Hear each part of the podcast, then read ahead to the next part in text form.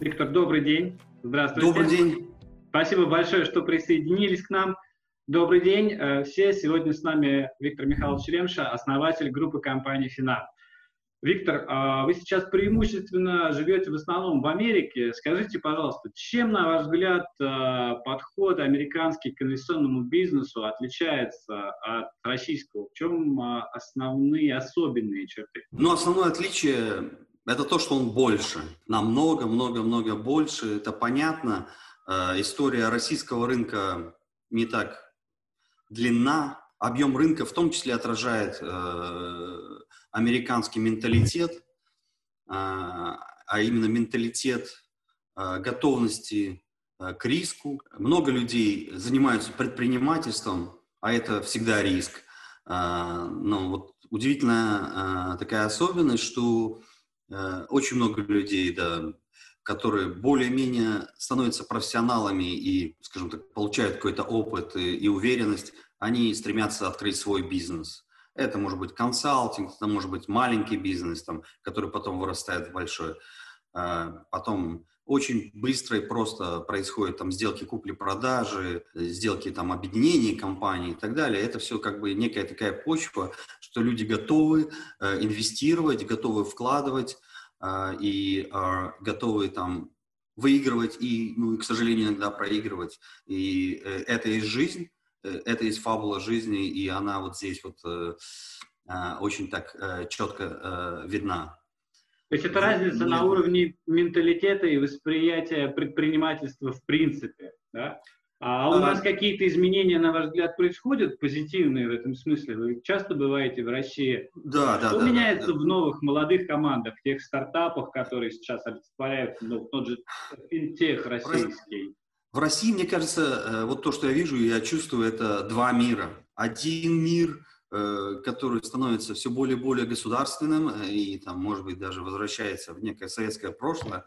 Вот. И это большой кусок, большой мир. И в то же время есть другой мир. Я вижу других талантливых молодых людей, которые делают что-то новое, ну, бросают вызов, в том числе мировым, в общем-то, лидерам, их э, решением. В общем-то, имеют правильный подход, э, они э, знают многое э, о том, э, как нужно себя вести на, на рынке для того, чтобы привлечь инвестиции. Они открыты миру, они э, создают хорошие команды и, и хорошую основу для бизнеса. И, э, ну, я бы сказал так, что если бы э, вот не какие-то геополитические там, проблемы, которые сейчас существуют в России, многие из этих команд, из этих предпринимателей получили бы, ну, хорошие инвестиции, хороший шанс для того, чтобы быстро расти.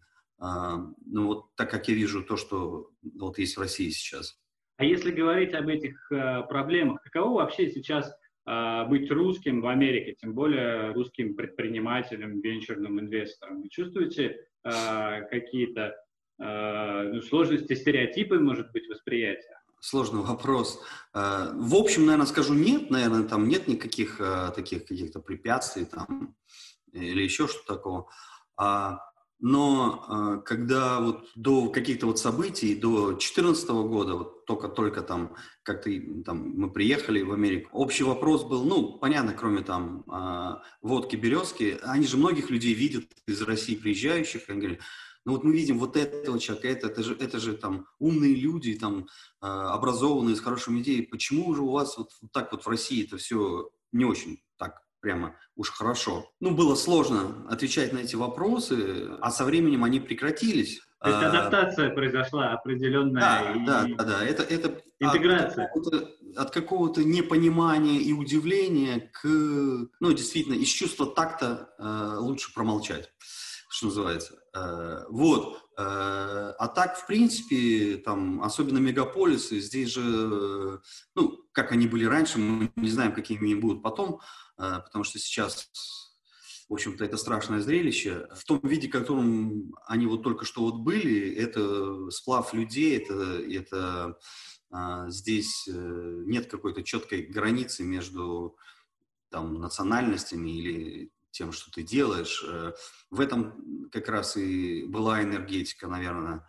Надеюсь, что и будет Нью-Йорка. Окей, okay. А вот с учетом вашего опыта и уже знания глобального рынка, какой бы совет вы могли дать молодым командам или, допустим, ребятам, которые только закончили университет, ну, например, как вы закончили эм гэ тэ у имени Баумана и, может быть, даже занимались э, радиоэлектронными системами и хотят сейчас построить именно э, глобальный бизнес, международный, потому что российский рынок не такой большой.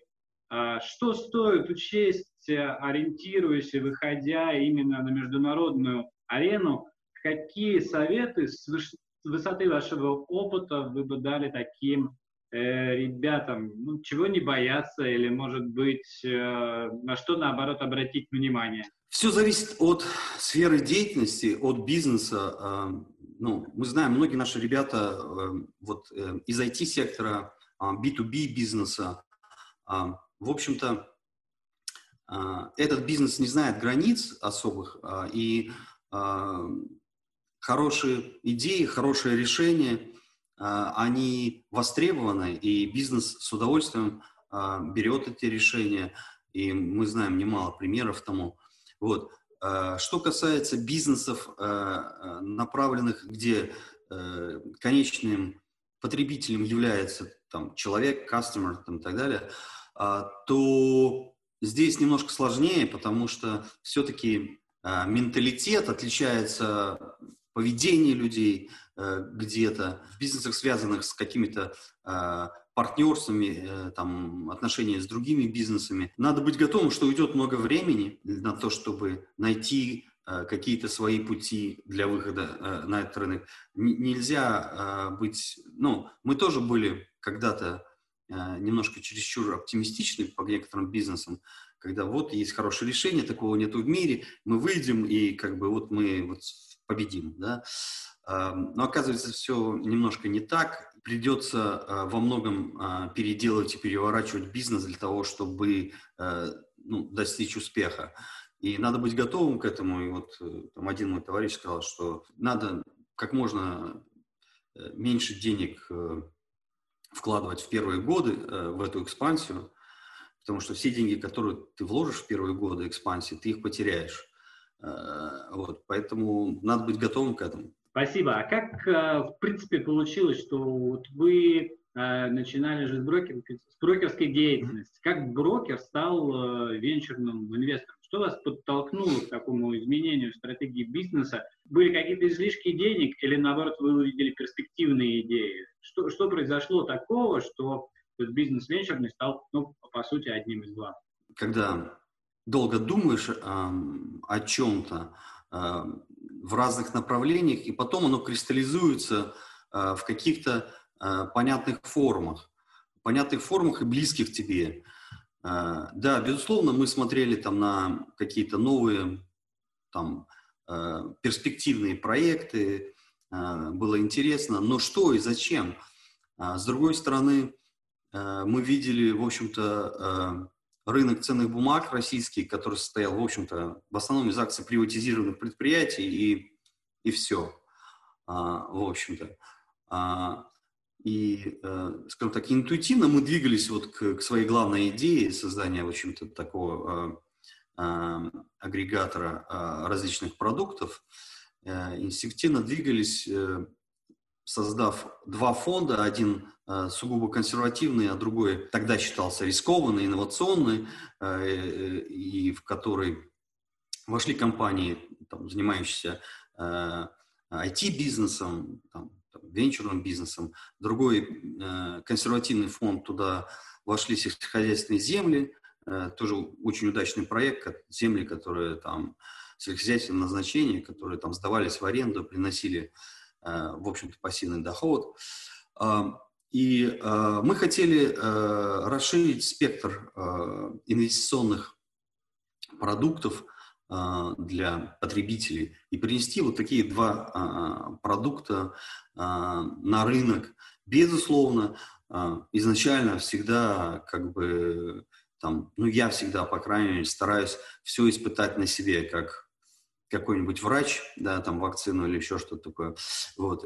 И поэтому, конечно, там, первые инвестиции были наши собственные. Мы пытались, как бы, там, а, сделать вот этот новый продукт, принести на рынок, Потому что это, в общем-то, основная функция инвестиционных компаний, институтов — создавать новые продукты и новые финансовые технологии, которые позволяют людям, с одной стороны, комфортно привлекать деньги, получать ликвидность, я имею в виду бизнесы, там, энтерпренеры, а с другой стороны, другим людям появляются новые возможности для инвестирования. Вот так вот мы пришли к этому, продолжаем двигаться в этом направлении. И, ну, на самом деле сейчас, конечно, мы разделили все наши активы на две группы. Одна группа, которая занимается исключительно финансовыми сервисами, технологиями, туда входят компании, которые как созданные с нуля, так, в общем-то, некоторые, которые мы приобрели. Другая группа — это, ну, хотя мы там в некоторых компаниях и имеем даже мажоритарные пакеты, но в любом случае это непрофильные активы и портфельные инвестиции для нас. Ну, тоже интересно, расширяет и обогащает наши знания и кругозор. Вашему главному детищу Финаму в этом году двадцать шесть лет исполнилось. Вот что сегодня для вас Финам? Как вы сказали, одна из компаний вот в портфеле, где у вас есть определенные структуры, есть определенные линии, или все-таки какие-то особенные чувства испытываете? Это верно, важная история. Наверное, как я уже э, там сказал, там, э, я считаю, там вот э, те компании, которые э, занимаются финансовым сервисом, э, сервисами, и те компании, которые участвуют в этом нашем движении, в этой нашей миссии создания э, какого-то э, там большого финансового центра, эти все компании, э, они части одного целого. Конечно же, Финам – это э, ядро, это основание, из чего, наверное, ну, все выросло. И, конечно, может, может, конечно, отношения особенные, тем более Столь, столько лет. Это же компания, это же не только там что-то, там какие-то активы. Это люди, в первую очередь, которые там работают. Это в том числе мои друзья, с которыми там по двадцать лет э, мы работаем вместе. И, э, конечно, отношения особенно э, с этой точки зрения. Вот. Э, и, ну, и, конечно же, этими бизнесами, ну, по крайней мере, э, в плане каких-то э, проектов и там важных, и каких-то важных решений, я э, глубоко внутри, глубоко участвую в этих всех э, процессах, ну, в отличие от там портфельных компаний. А если говорить э, о новых технологиях, которые вы упомянули, о новых решениях, э, что сейчас непосредственно в вашем фокусе, зачем вы следите э, с наибольшим интересом? Может быть, э, стоит ждать, что скоро взорвете рынок какой-то новой идеей, яркой?